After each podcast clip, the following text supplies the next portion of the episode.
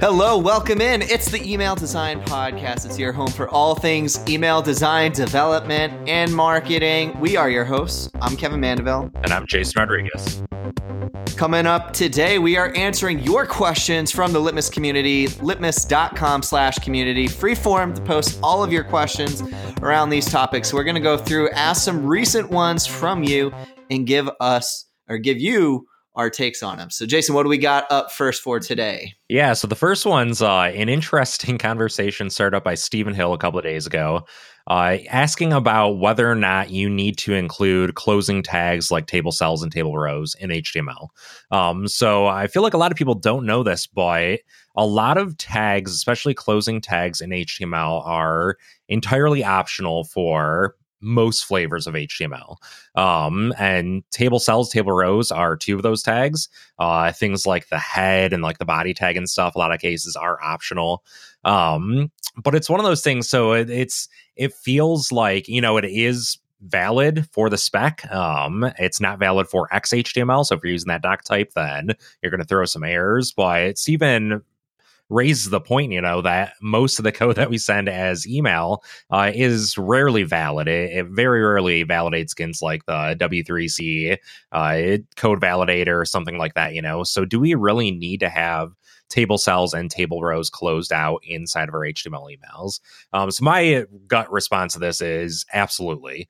Um, even though that it's it's valid if you don't close those things out, it still feels very weird and kind of murky to me to not have those things. And it's largely from like a maintenance standpoint. Um, if I was coding an email or if I handed off an email to another developer, without those things in there, then I feel like those people would think something's wrong.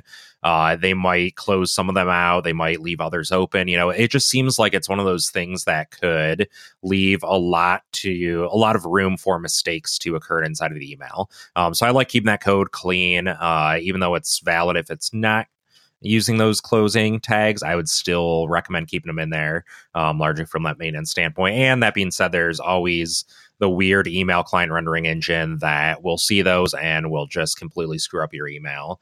Um, so I would always err on the side of closing out all of your tags that need to be closed out inside of your email.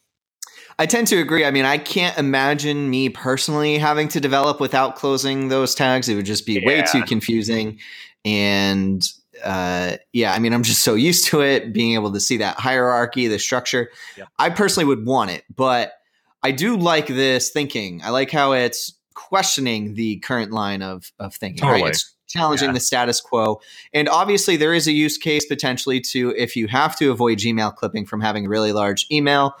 Uh, hopefully it's because you're doing something really experimental like interactive email just to uh, make that work. But um, it, it, I think it's an interesting tactic. And I think at the heart of it, what people need to realize when we're saying this is that it would be compiled to have closing tags in the end email client with how they mm-hmm. process it, right? So if you send it to Gmail without these closing tags, I mean, it will automatically close them for you. It's still going to render it perfectly. It's just that you don't need to include it in the source file that you send out as a part of your markup. So yeah. it really depends in terms of rendering impact. It would just depend on how the end email client processes the markup. Uh, I'm not sure offhand if anybody would have any issues with this. Obviously, I would question if there would be Outlook issues, but I think they yeah. they process stuff uh, this the same type of way where they would automatically start to close things. Um, but I like this thinking to where it's like try it out. You know, it may not be for everybody, but maybe somebody really likes it this way, especially if they're trying to do a really stripped down type of template or something, and they're just trying to reduce the amount of noise. I, I like I like the fact that this is kind of thinking outside the box a little bit. Yeah. Yeah, I would say, yeah, if you're kind of solo and just test stuff out, then by all means do it. I, I definitely fear for like maintenance or like sharing files with larger teams or handing on legacy code that takes this tactic and creating more confusion than it's worth. Um, another conceptual conversation here, Kevin. Uh, get us into inlining. yeah. So Doug Dennison posted, uh, "Do you inline?" Uh, so obviously, ta- referring to CSS inlining, And this was a topic that I had talked about way back, which I can't believe it was this long ago, but episode 69 of the podcast, I did a whole solo podcast just talking about if we should stop inlining CSS or using table based layouts, even. Uh, and so it was interesting just to read because this seems to keep coming up and reading the responses, and everybody keeps saying yes because there's all these limitations, and they're still talking about how Gmail app doesn't have 100% support for everything, or, or just Gmail family, I should say. Uh, to which I, I just I I question some of the relevance around this. You know, I think uh, Christopher Payne had the comment here. Once the last email client that needs inline styling drops below 0.1% global usage, I really don't like that mentality because essentially the effective market share right now, 99% of the entire market supports embedded CSS. Uh, so the only edge cases you're looking at are a couple international webmails like mail.ru probably most primarily will be Gmail for images off you or um, Gmail app on POP or IMAP accounts. But again, both of those scenarios are edge cases at this point. I really think people should be a lot more open to inlining their CSS. We at Litmus don't we, we don't build our emails by hand all the time anymore. So we actually have CSS inlining automated as a part of our process. And we also use partials, which are heavily martialized partialized for and modularized for our CSS. So we use inlining as a form of minifying. We don't have minifying strictly built into our workflow, which is the only reason why we don't uh, stop inlining CSS. Is it's simply a workflow issue. Otherwise, if we didn't, we would stop inlining like today, tomorrow, like right now. Once we get sort of that built into our workflow component in Litmus Builder, we will absolutely stop inlining our css i really just think people should they should run a litmus test and see what it looks like in all the clients. They're going to find that it's only a handful that don't uh, actually support it. It's really it's such a edge case for most people's audience. And this is one of those perceptions and paradigms right now that seems to be tough for people to shake yeah, I totally agree. And I, I feel like on top of running, you know, litmus tests with inlining off and seeing how your email displays, you should focus more on your own audience too. This is one of those places where you want to take a look at where your clients are opening or where your subscribers are opening their emails. Uh, so use something like like Litmus Analytics um, to get that kind of data, you know, and see if you know even if there's email clients out there that don't support styles on the head.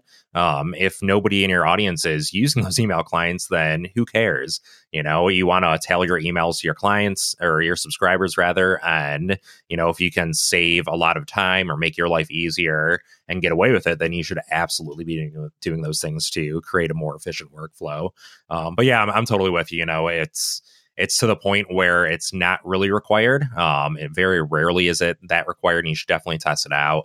Um, and it's especially if you're coming from like the web design world and are used to writing CSS in a separate style sheet or embedded in the head of your email or your web page, then uh, using that same technique and getting familiar with your code that way is. And I just don't think. I mean, for those few edge cases where it's you, it's not going to be supported. I don't think having a plain text like semantic email is a bad fallback at all. You know what I mean? So it's not as if you're serving people a broken email that they can't still interact with and click links. I just don't know that all those environments are worth the extra development time uh, to have to inline, you know? So that's kind of where I'm coming from.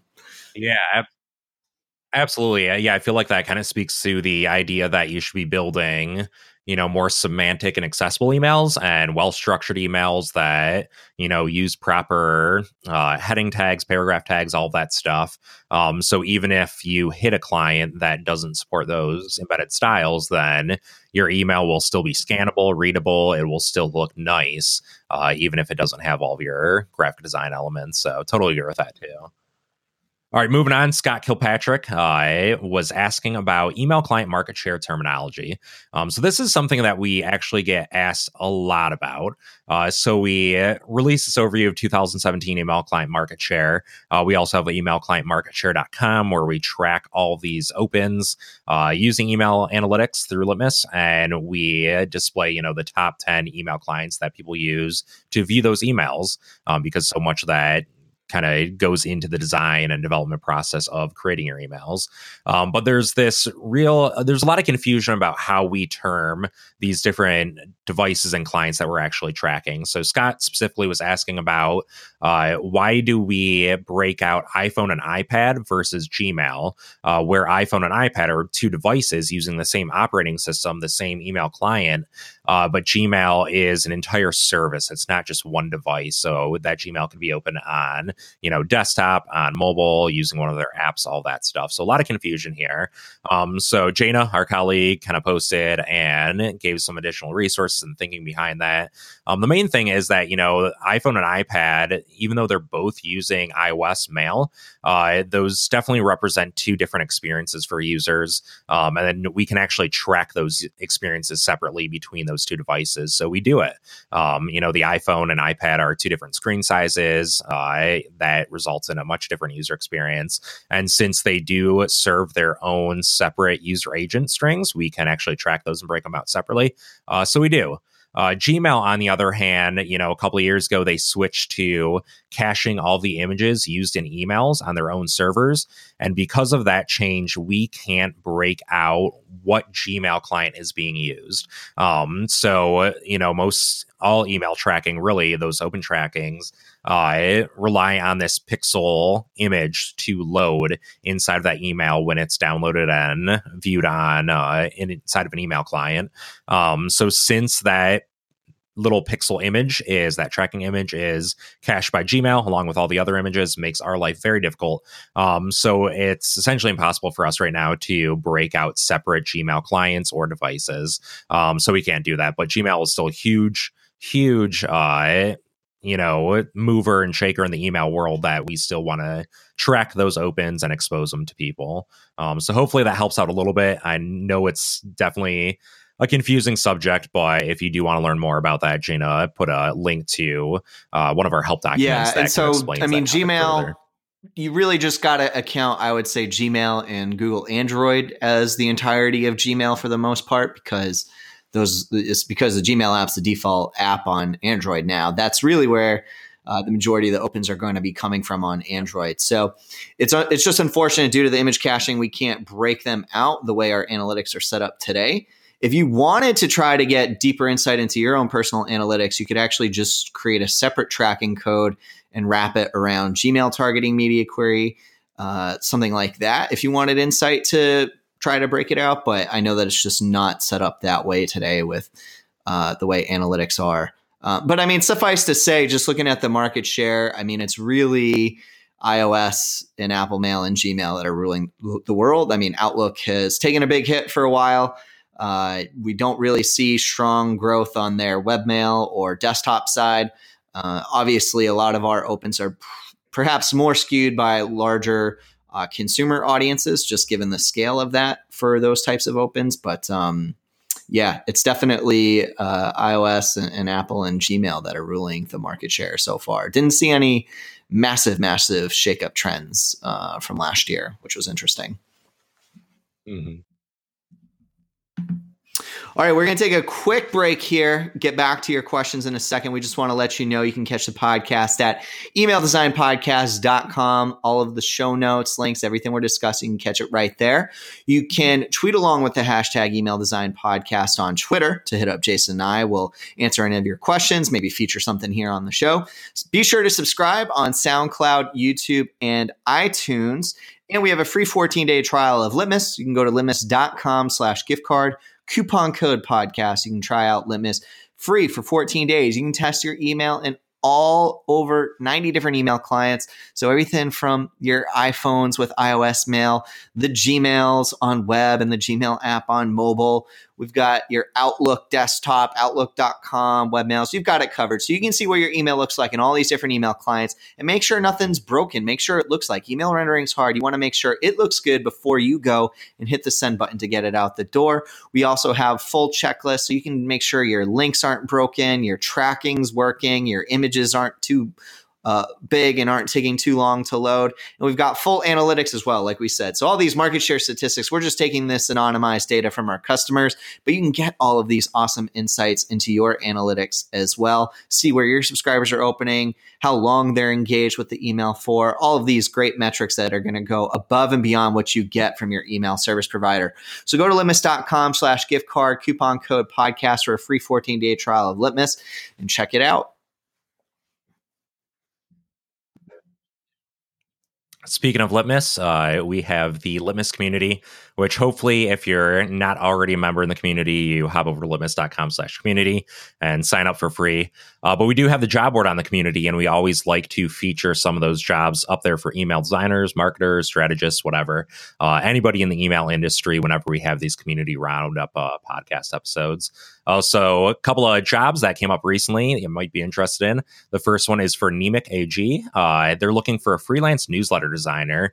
Um, so if you want to do a little bit of moonlighting, uh, definitely check that out. They're looking for somebody that can speak German, uh, but you don't actually have to be in Germany, which is nice. So it's a completely remote gig.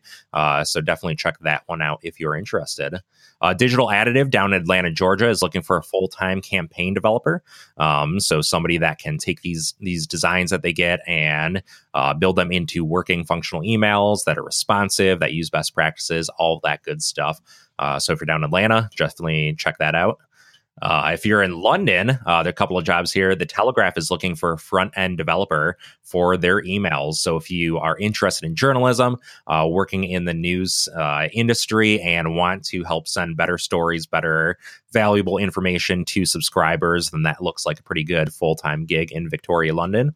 Uh, and then Burberry, uh, which is really one of our favorite senders. They kind of pioneer a lot of these techniques for interactive emails. Uh, they're looking for an assistant email developer in London as well.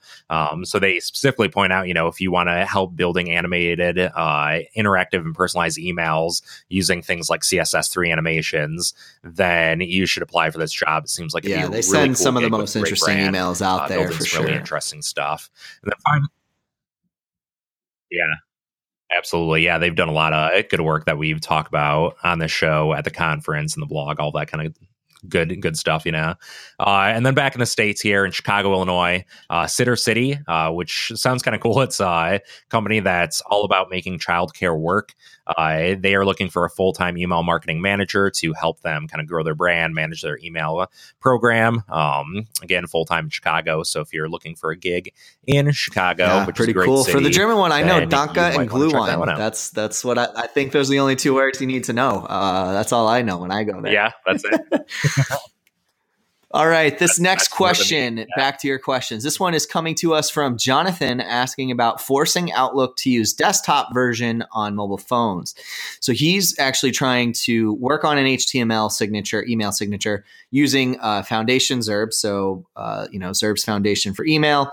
Uh, and he says that the Gmail iOS, it keeps uh, chaining the design, adds white space, and he thinks it's because he's sending it from Outlook, which is adding MSO normal classes.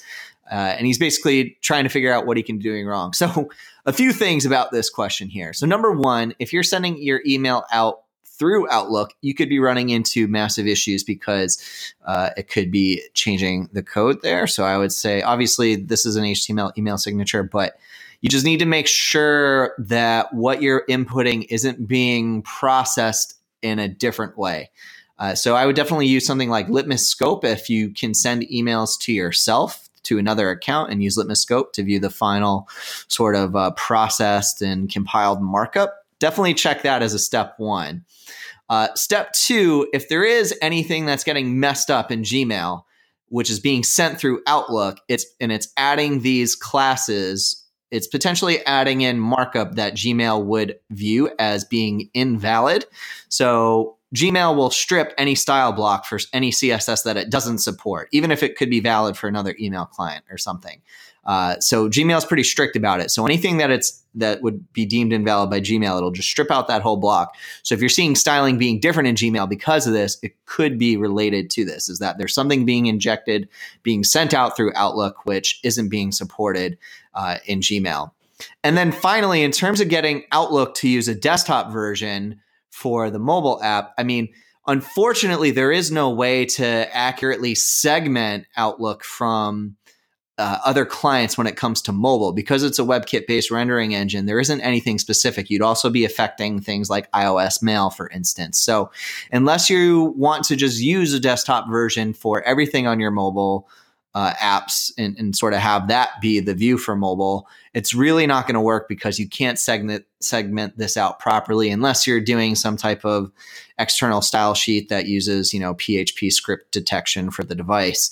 Um, but anything on the front end, just using HTML or CSS, you're not going to be able to do that. So it's a bit of give and take here, a few decisions, a few considerations that Jonathan's going to have to make when it comes to this.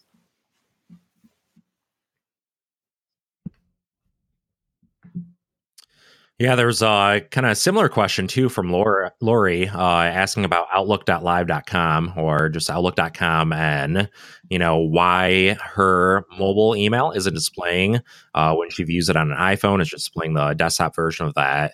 Um, and this is one of those situations too where Outlook.com just doesn't support media queries. So if you're opening up Outlook.com, the actual webmail client on your mobile device, uh, those media queries that you're probably using aren't going to be displayed. So that's why you're seeing this desktop version just kind of scale down on your mobile phone.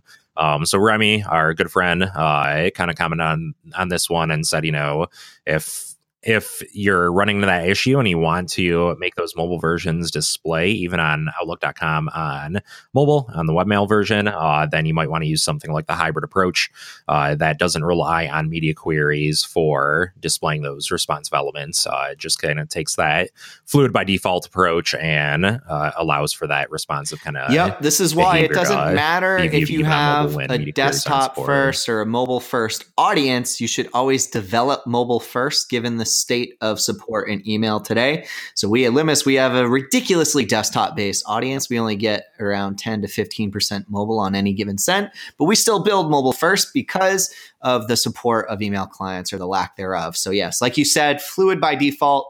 Developing that mobile structure first allows for easier designs to just be, you know, uh, adapt to its different layouts on mobile. It's going to fill the screen that way. And then you can just set your desktop design uh, you know, using media queries for min width and uh, you know certain CSS targeting, depending on what email clients you're looking at, such as Outlook.com, you can target it.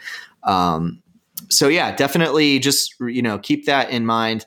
You can't use it for Outlook.com media queries. You can use the attribute selector hack, so you can do uh, we just do OWA in attribute selectors. So it's essentially an empty attribute selector and then your, you know, class of foo or whatever it might be as a way to target it. And that's how I set the desktop widths for, for emails um, using a mobile first. So those are the considerations you have when it comes to this.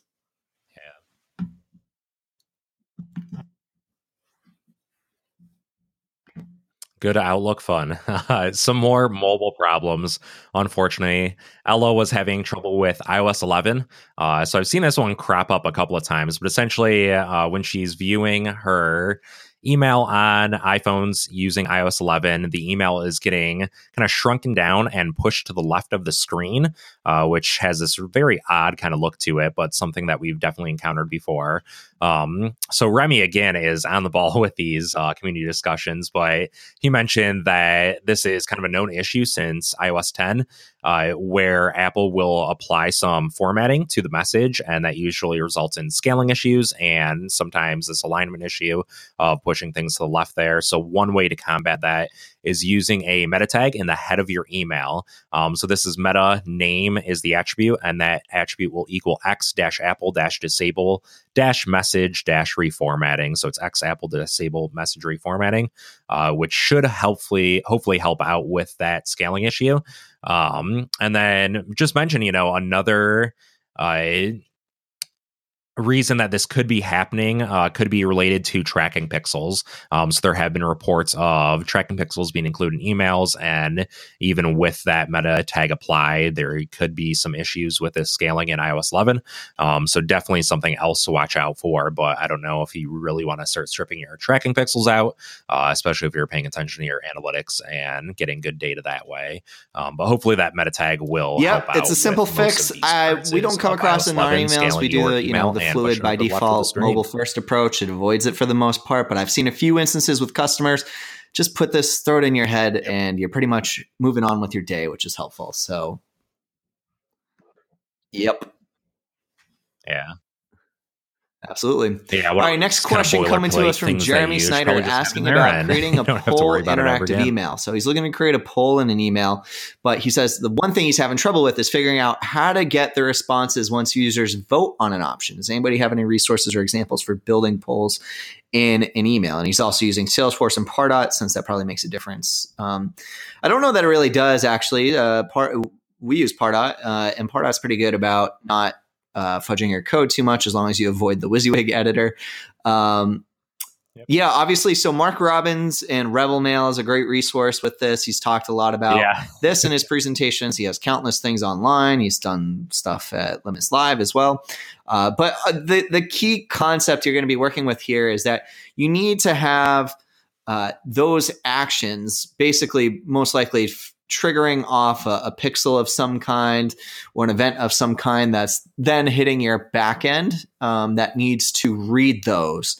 Or the alternative could be that when users click on the actual URL, that you have that URL be a dynamic URL that leads to a page which then creates some type of redirect for that action. So if you have parameters, you know, query parameters added to the end of the URL based on whatever you click, or if it's a multi-step action, maybe it's um, you're doing select fields um, we've done that before with our Litmus Live ticket checkouts that are basically adding queries to the end of your URL um, and posting value. So you either need to have some type of, you know, image pixel event being fired off that's being read by the backend, or some type of URL form that's being uh, triggered and added uh, to the browser that then you have the logic built to read that and create some type of action. So you do need to have some development work invested into this that goes beyond the HTML and CSS of the email because you're not going to be able to do all of that logic in just HTML and CSS.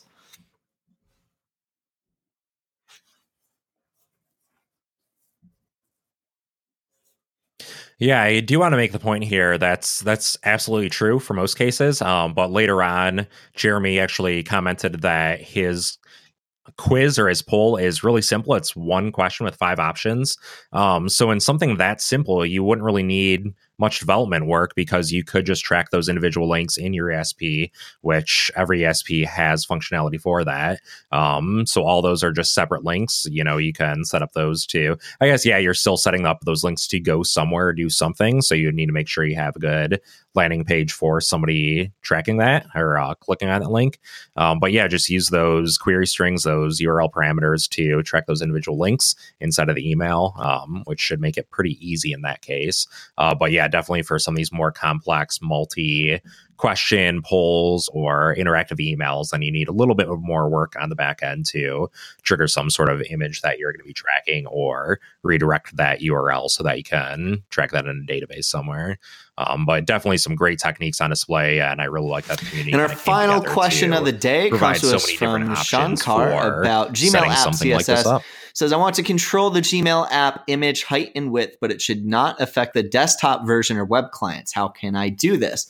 This is a good question and a very simple fix, actually. So you can use Gmail targeting using uh, general sibling selector div in your CSS.